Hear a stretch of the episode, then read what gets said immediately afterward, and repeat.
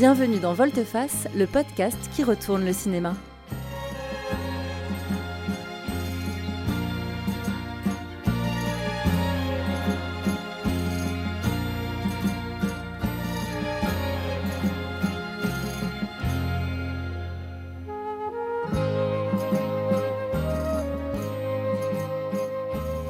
Vous écoutez la saison trois dédiée à l'intégrale des films de Sam Peckinpah.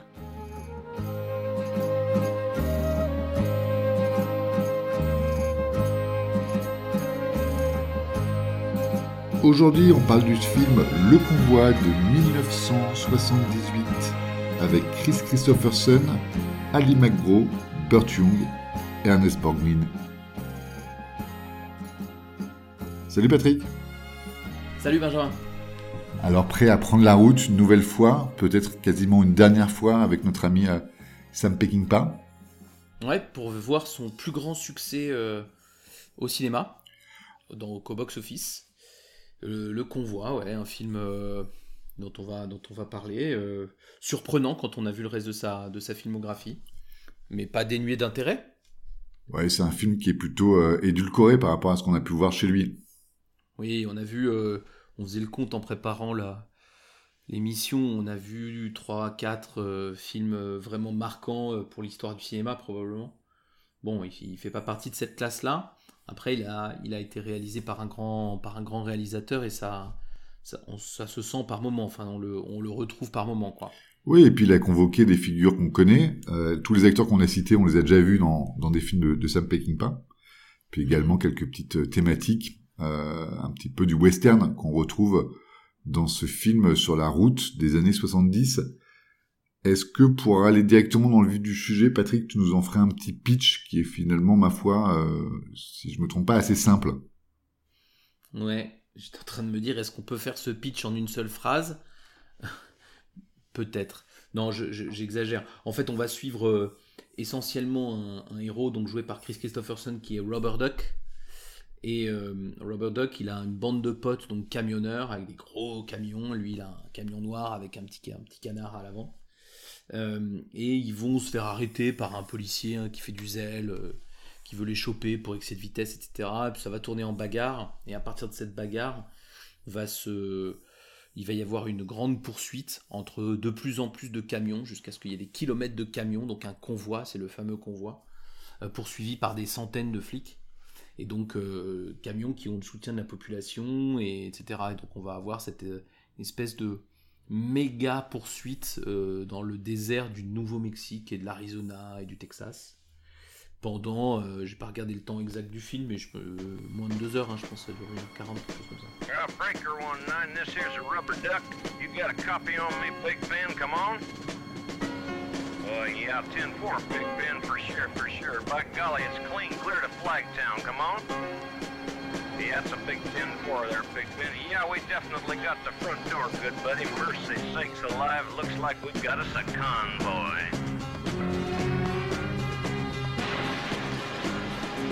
It was the dark of the moon on the sixth of June in a Kenworth pulling logs. Cab over Pete with a reefer on and a Jimmy hauling hogs. We is heading for Bear on I ten about a mile out of Shaky Town. I says, Pig Pen, this here's a Rubber Duck, and I'm about to put the hammer down.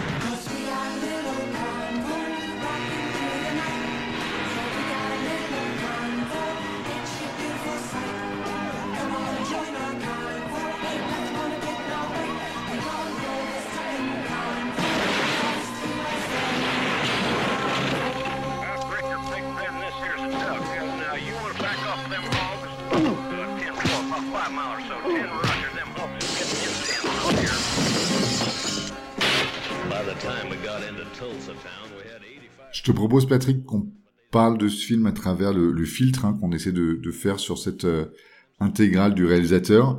Donc, euh, le héros inadapté et la violence dans le cinéma de Sam Peckinpah. Alors, héros, c'en est un. C'est un peu un working class héros, ce, ce Robert Duck. Mais euh, est-ce qu'il est si euh, inadapté que ça ? Non, je trouve pas. Enfin, c'est, on peut, on peut le, on va essayer de regarder comment il l'est d'une certaine façon. C'est un petit peu tiré par les cheveux. Moi, je retrouve la, un peu une allégorie de, l'homme prolétaire du système, tu sais, le, l'homme fonction usuel, euh, que, le, que, qui, que tout va bien tant qu'il est dans le rang, et puis dès qu'il fait un petit écart, euh, il va être rejeté par l'autorité. Donc euh, il est inadapté du point de vue de l'autorité dès qu'il ne respecte pas tout à fait les lois bourgeoises, quoi. Il y a un peu de ça, quoi, dans le, l'inadaptation. C'est un peu tiré par les cheveux, mais je pense que c'est une façon de le voir. J'ai trouvé que le film faisait beaucoup écho au western, et finalement, eux, c'est un peu les derniers nomades. Tu vois, ils sont dans leur camion, ils ont leur couchette, ils vivent dans leur camion. Et on peut comprendre que euh, il est peut-être pas inadapté, euh, mais il est euh, pas dans la norme.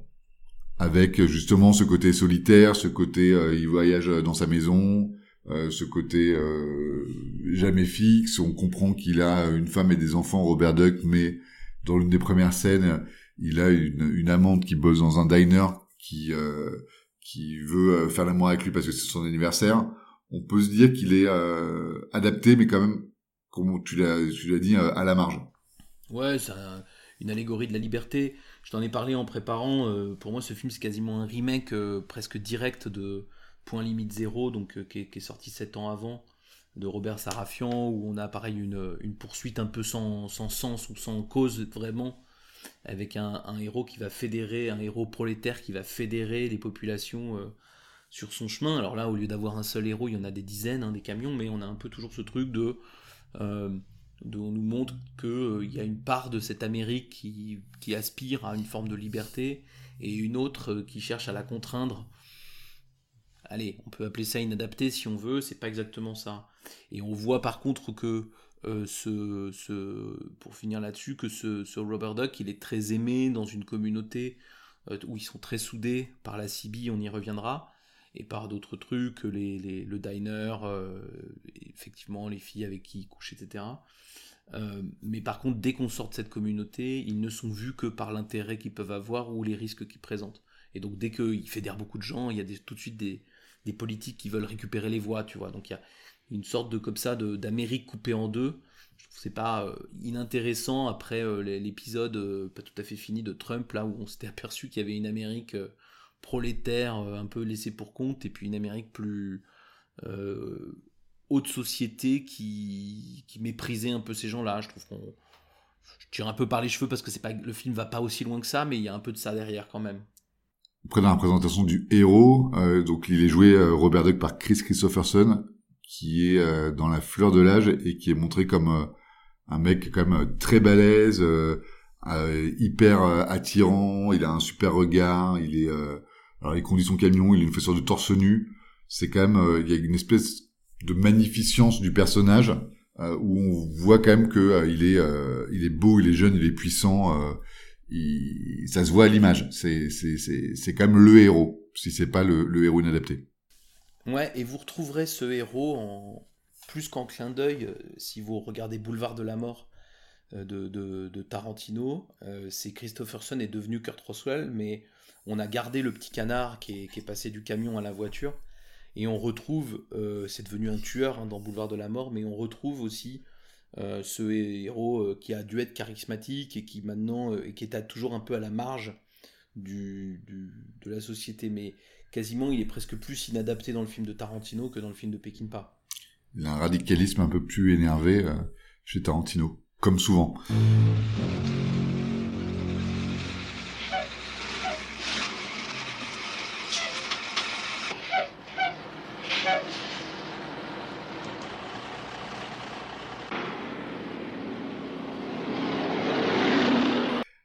Par le Tarantino, c'est une très bonne transition vers notre deuxième euh, thématique qui est la violence. Euh, tu l'as dit un peu en, en creux. Hein. On comprend ici que c'est plutôt une violence de classe euh, ou une violence sociale qu'une violence euh, physique. Euh, est-ce que tu peux nous en dire un peu plus ? Bah ouais, enfin si vous avez... Euh, on a parlé de Croix de Fer il n'y a pas longtemps, ou de Alfredo Garcia, et on vous a parlé des... des impacts de balles hyper réalistes filmés au ralenti, la violence de, ou évidemment La Route Sauvage et tout ça, la violence de Peckinpah, euh, à part dans quelques films, elle explose de tous les côtés, elle est hyper crue, elle est hyper marquante. Euh, dans l'univers de Convoi, il y a de la violence, c'est un univers violent, on l'a dit, politique et tout, mais Peckinpah, bizarrement, il nous le montre pas à l'écran, et quand il nous le montre, il y a une bagarre dans le diner qui est homérique, mais qui est complètement... Euh, on est presque dans Y a-t-il un flic euh, tellement qu'elle est, euh, elle est... Elle a une musique bizarre, enfin, elle est à la Benny Hill, quoi. Et, et c'est marrant, parce qu'on s'attend pas du tout à ça de Peckinpah, on, une sorte de... d'édulcoré, de, de, de violence édulcorée, étrange. C'est vrai que là, si on a regardé euh, les treize premiers films, je ne sais pas de bêtises, de, de Peckinpah, c'est le, c'est le second film sur treize où il n'y a pas un mort. Et pas un ouais. Et de loin. Et, et en plus, dans, dans Junior Bonner, à la limite, il euh, n'y avait pas de mort, mais de toute façon, ce n'était pas du tout le propos du film. Et là, dans, dans Convoi, il y avait de la place. C'est pas qu'on souhaite qu'il y ait des morts, c'est que il y avait, c'est bizarre, c'est-à-dire que là où Peckinpah, on avait l'impression que c'était dans tous ses films une sorte de jeu, de jusqu'au boutiste, c'est-à-dire qu'il y a une fusillade, n'importe quel réalisateur aurait mis trois morts et deux blessés, lui il met quarante-cinq morts, dont euh, des passants, euh, des enfants et, et qui tu veux, dont des tas d'innocents et effectivement des enfants par le au passage qui se délectent du spectacle, voilà. Euh, et là, bah, il y avait carrément la place, parce qu'il y a des destructions massives de villages, de prisons, de trucs, mais il n'y a jamais de victimes. Et c'est étrange, c'est pas grave en fait dans l'absolu, mais c'est étrange venant d'un, d'un cinéaste euh, qui nous a, qui a présenté la violence totalement autrement par le passé, quoi. C'est vrai qu'ici, il n'y a pas d'armes à feu ou quasiment pas. Euh, les personnages se déplacent avec leur camion ou leur voiture quand c'est des, des policiers. Moi, je trouve que c'est vraiment un film plus, un film de, de cascade, de cascadeur, de poursuite en bagnole. Moi, je te disais en préparant l'émission que ça m'a fait un peu penser à, puis un côté un peu potage dans le film, à du Starsky Hutch ou du Chips. C'est un peu, euh, c'est, je, je, c'est pas très réducteur, mais c'est, c'est de dire, c'est un peu ces, ces, ces, ces, ces, ces séries euh, policières des années soixante-dix où finalement euh, euh, peut y avoir euh, pas mal de choses qui se passent à l'écran, euh, pas mal d'enjeux en termes de d'action, mais c'est au final assez inoffensif. Moi, c'est un peu le ce qui me reste de ce film-là. Ouais, un petit exemple sur euh, Ernest Borgnine, qui, qu'on avait laissé euh, membre de la Route Sauvage et allant tuer tout le monde. Bah là, c'est un policier, et donc il y a un moment... C'est le grand méchant, c'est le grand méchant du film. Ouais. ouais, en même temps, il est drôle parce que... Enfin, c'est le grand méchant, peut-être un peu moins que certains politiques, mais enfin bref, il est assez drôle, il a toujours ce côté bonhomie, et à un moment donné, il se prend un carton en bagnole, et d'ailleurs, les autres vont se moquer de lui parce qu'il conduit mal et tout. Mais euh, il s'en sort avec une égratignure, c'est-à-dire que... Et c'est pas normal, normalement tu te butes sur ce, sur ce carton-là. Et donc en fait, le, le truc, c'est que... C'est que euh, on l'a vu mille fois de, dans des films, euh, cette action qui, a, qui est très spectaculaire, mais qui a peu de conséquences pour les personnages, dans les James Bond, dans tous les films d'action actuels. Mais, mais Peckinpah, il nous avait pas du tout habitués à ça, il nous avait habitués à tuer ses, ses héros, à tuer tous les passants... Euh, à être cruel avec ses personnages, et là, euh, non, il est pas du tout. C'est pas déplaisant, hein, mais c'est bizarre euh, dans, dans cette filmographie-là, quoi. Très bien, euh, je te propose qu'on passe à notre troisième euh, sujet du jour, qui est en fait la musique qui rythme ce film, qui est assez marquante.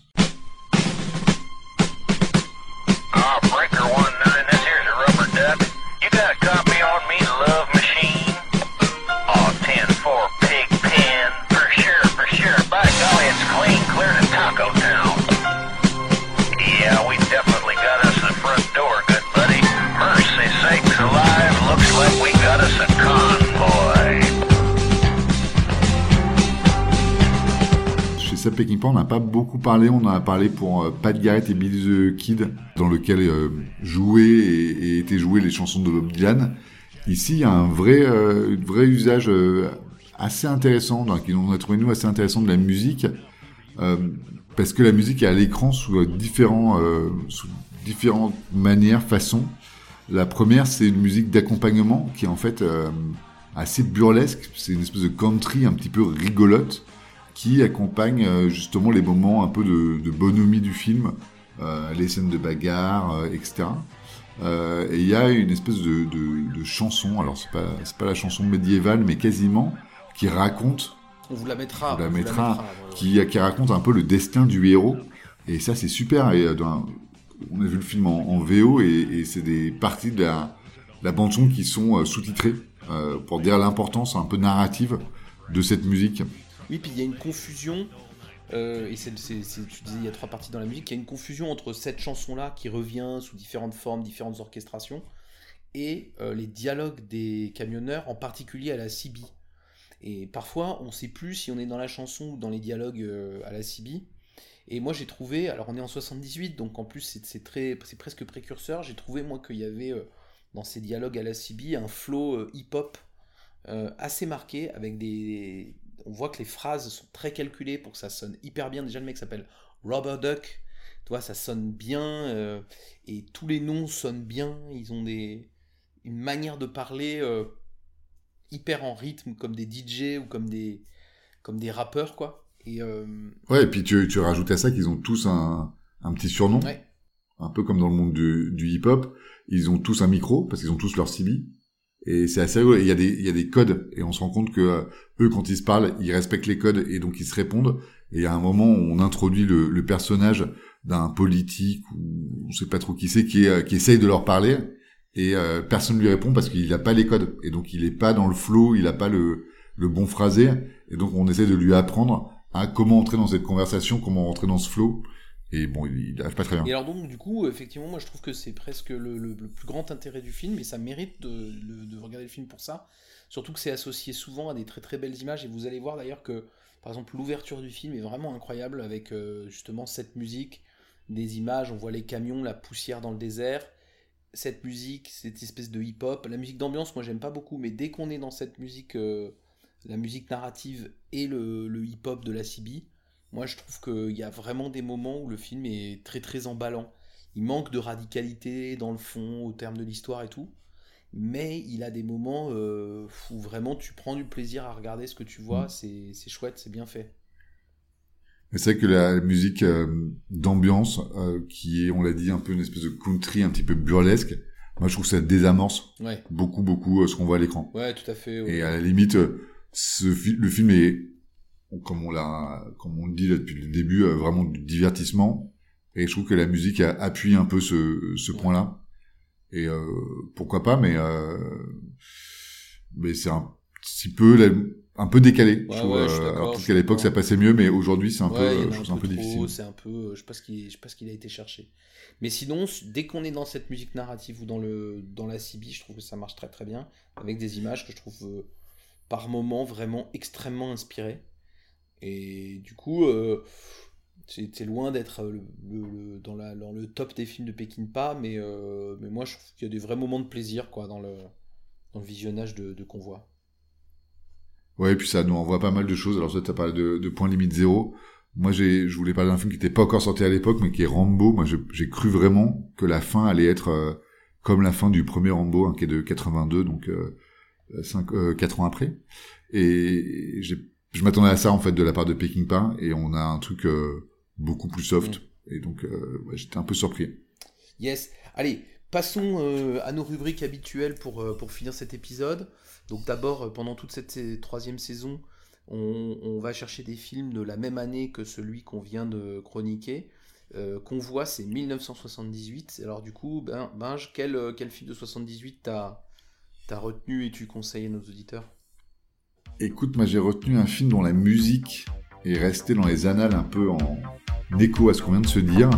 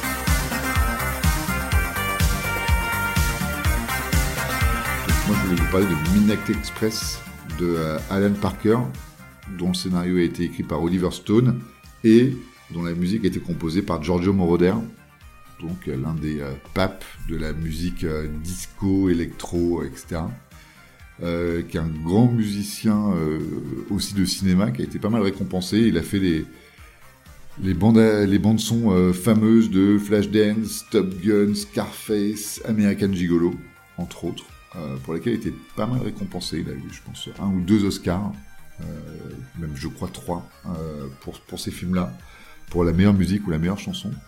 Euh, pour revenir à Midnight Express, euh, c'est une histoire donc de d'un Américain qui se fait emprisonner pour euh, trafic de stupéfiants euh, en Turquie et qui euh, échoue dans les geôles euh, du pouvoir turc, turc des années soixante-dix, qui veut en, en faire un exemple euh, contre euh, l'impérialisme américain.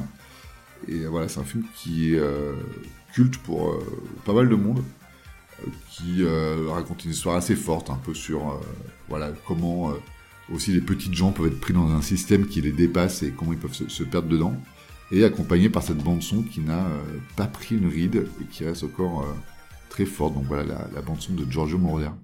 Et toi, Patrick, soixante-dix-huit, tu as envie de partager quel film ? Moi, je voudrais vous parler de L'invasion des profanateurs de Philippe Kaufman. Alors, L'invasion des profanateurs, c'est un scénario euh, qui a été beaucoup tourné. Il a été tourné par Don Siegel un peu avant, il a été tourné par Abel Ferrara un peu après. C'est des histoires qui ressemblent à celles de The Thing, qu'on aime tant. Enfin bref, c'est des body snatchers. Moi, c'est des films que j'aime beaucoup. Euh, L'invasion des profanateurs de soixante-dix-huit, c'est un des films les plus radicaux que j'ai vu, et surtout, euh, il fait partie... Il est peut-être le film à la fin la plus marquante, euh, peut-être de l'histoire du cinéma pour moi. C'est-à-dire que je pense pas qu'on puisse... Je, tu l'as vu ce film, toi ?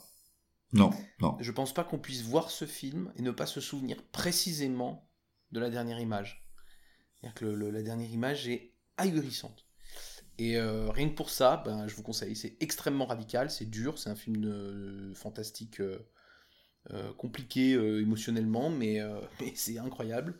C'est Donald Sutherland le héros, et, euh, et fabuleux, un régal et une fin euh, inégalable pour moi. Pour parler de la fin, est-ce que tu veux qu'on parle de notre dernière rubrique ? Donc c'est une rubrique thématique hein, sur cette saison. On a parlé camion, camion, camion, donc on va parler des films de camion. Patrick, quel film de camion tu souhaites partager avec nos auditeurs ce soir ? Ah bah il y en a plein des films de camions, c'est très très cinégénique le camion. Euh, moi je vous emmène en Australie euh, voir une curiosité qui s'appelle Road Games, un film de quatre-vingt-deux par Richard Franklin.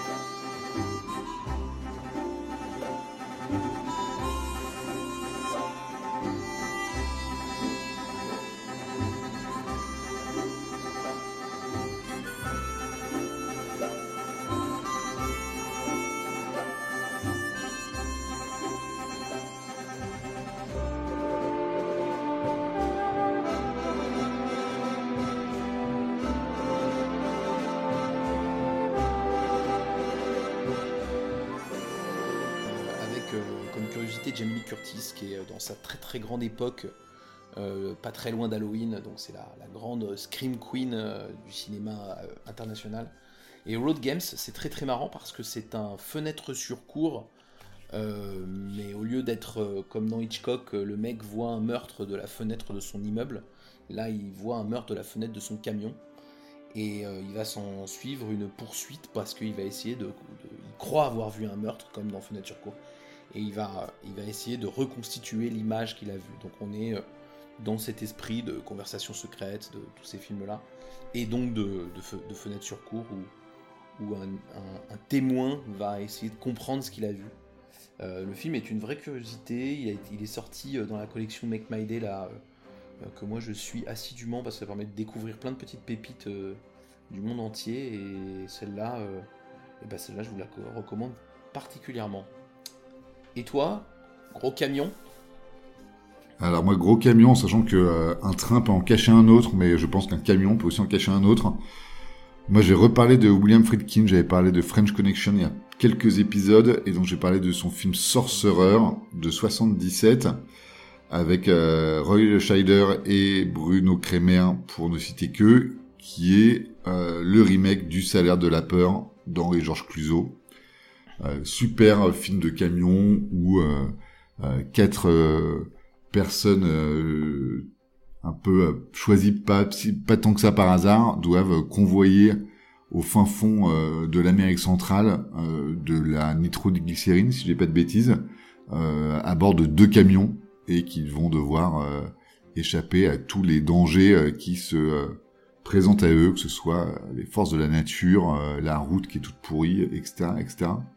Euh, c'est juste super, il y a un suspense euh, incroyable, il y a des scènes, alors c'est la scène qui est euh, en plus euh, représentée sur l'affiche où les camions doivent passer un pont de corde qui est euh, totalement dingue, et euh, voilà, tournée en, d'un sorti en soixante-dix-sept, donc tournée euh, au mi-temps des années soixante-dix, on se demande euh, comment ils ont pu faire euh, avec euh, finalement très peu d'effets, euh, qui, ben, tout, tout est vrai je crois, ouais, c'est donc, euh, il y a peut-être deux trois câbles un peu cachés, mais... Euh, il y a ces camions énormes là qui sont sur des ponts en, en liane qui bougent, c'est, euh, c'est sous une pluie battante, c'est, euh, c'est totalement super. C'est vraiment là aussi une scène euh, euh, difficilement ouais, ouais. oubliable. Je suis pas sûr que ce soit un film de camion, je crois que c'est le film de camion. Franchement, c'est, c'est ahurissant ce film. Moi, je vous le conseille vraiment, et si vous avez aimé le Salaire de la peur, c'est, pour moi on a poussé les potards fois dix et... Pff, faut pas rater Sorcerer. Bien, bah écoute... Euh, j'ai envie de dire, euh, on est presque, on a presque fini là. Euh, Sam Peckinpah. Ouais, on va se revoir pour une ouais, dernière. On va se revoir dans une semaine, mais lui, il va faire une pause de cinq ans euh, en partie avec ses, c'est toujours avec ses problèmes d'alcool, le pauvre. Euh, et on va se retrouver euh, nous dans une semaine et lui dans cinq ans euh, pour son dernier film. Donc, euh, donc euh, vivement pour nous euh, de, de découvrir le dernier euh, Sam Peckinpah. À bientôt. Ciao. Salut. Mercy sakes alive, looks like we got us a convoy.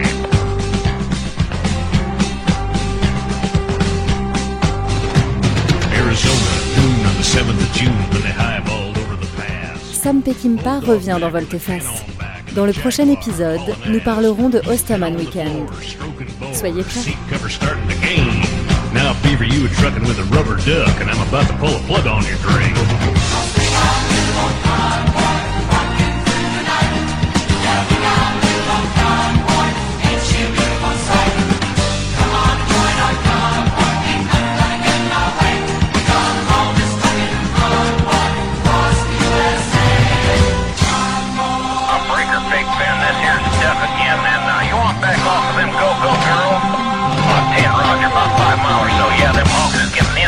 Up here.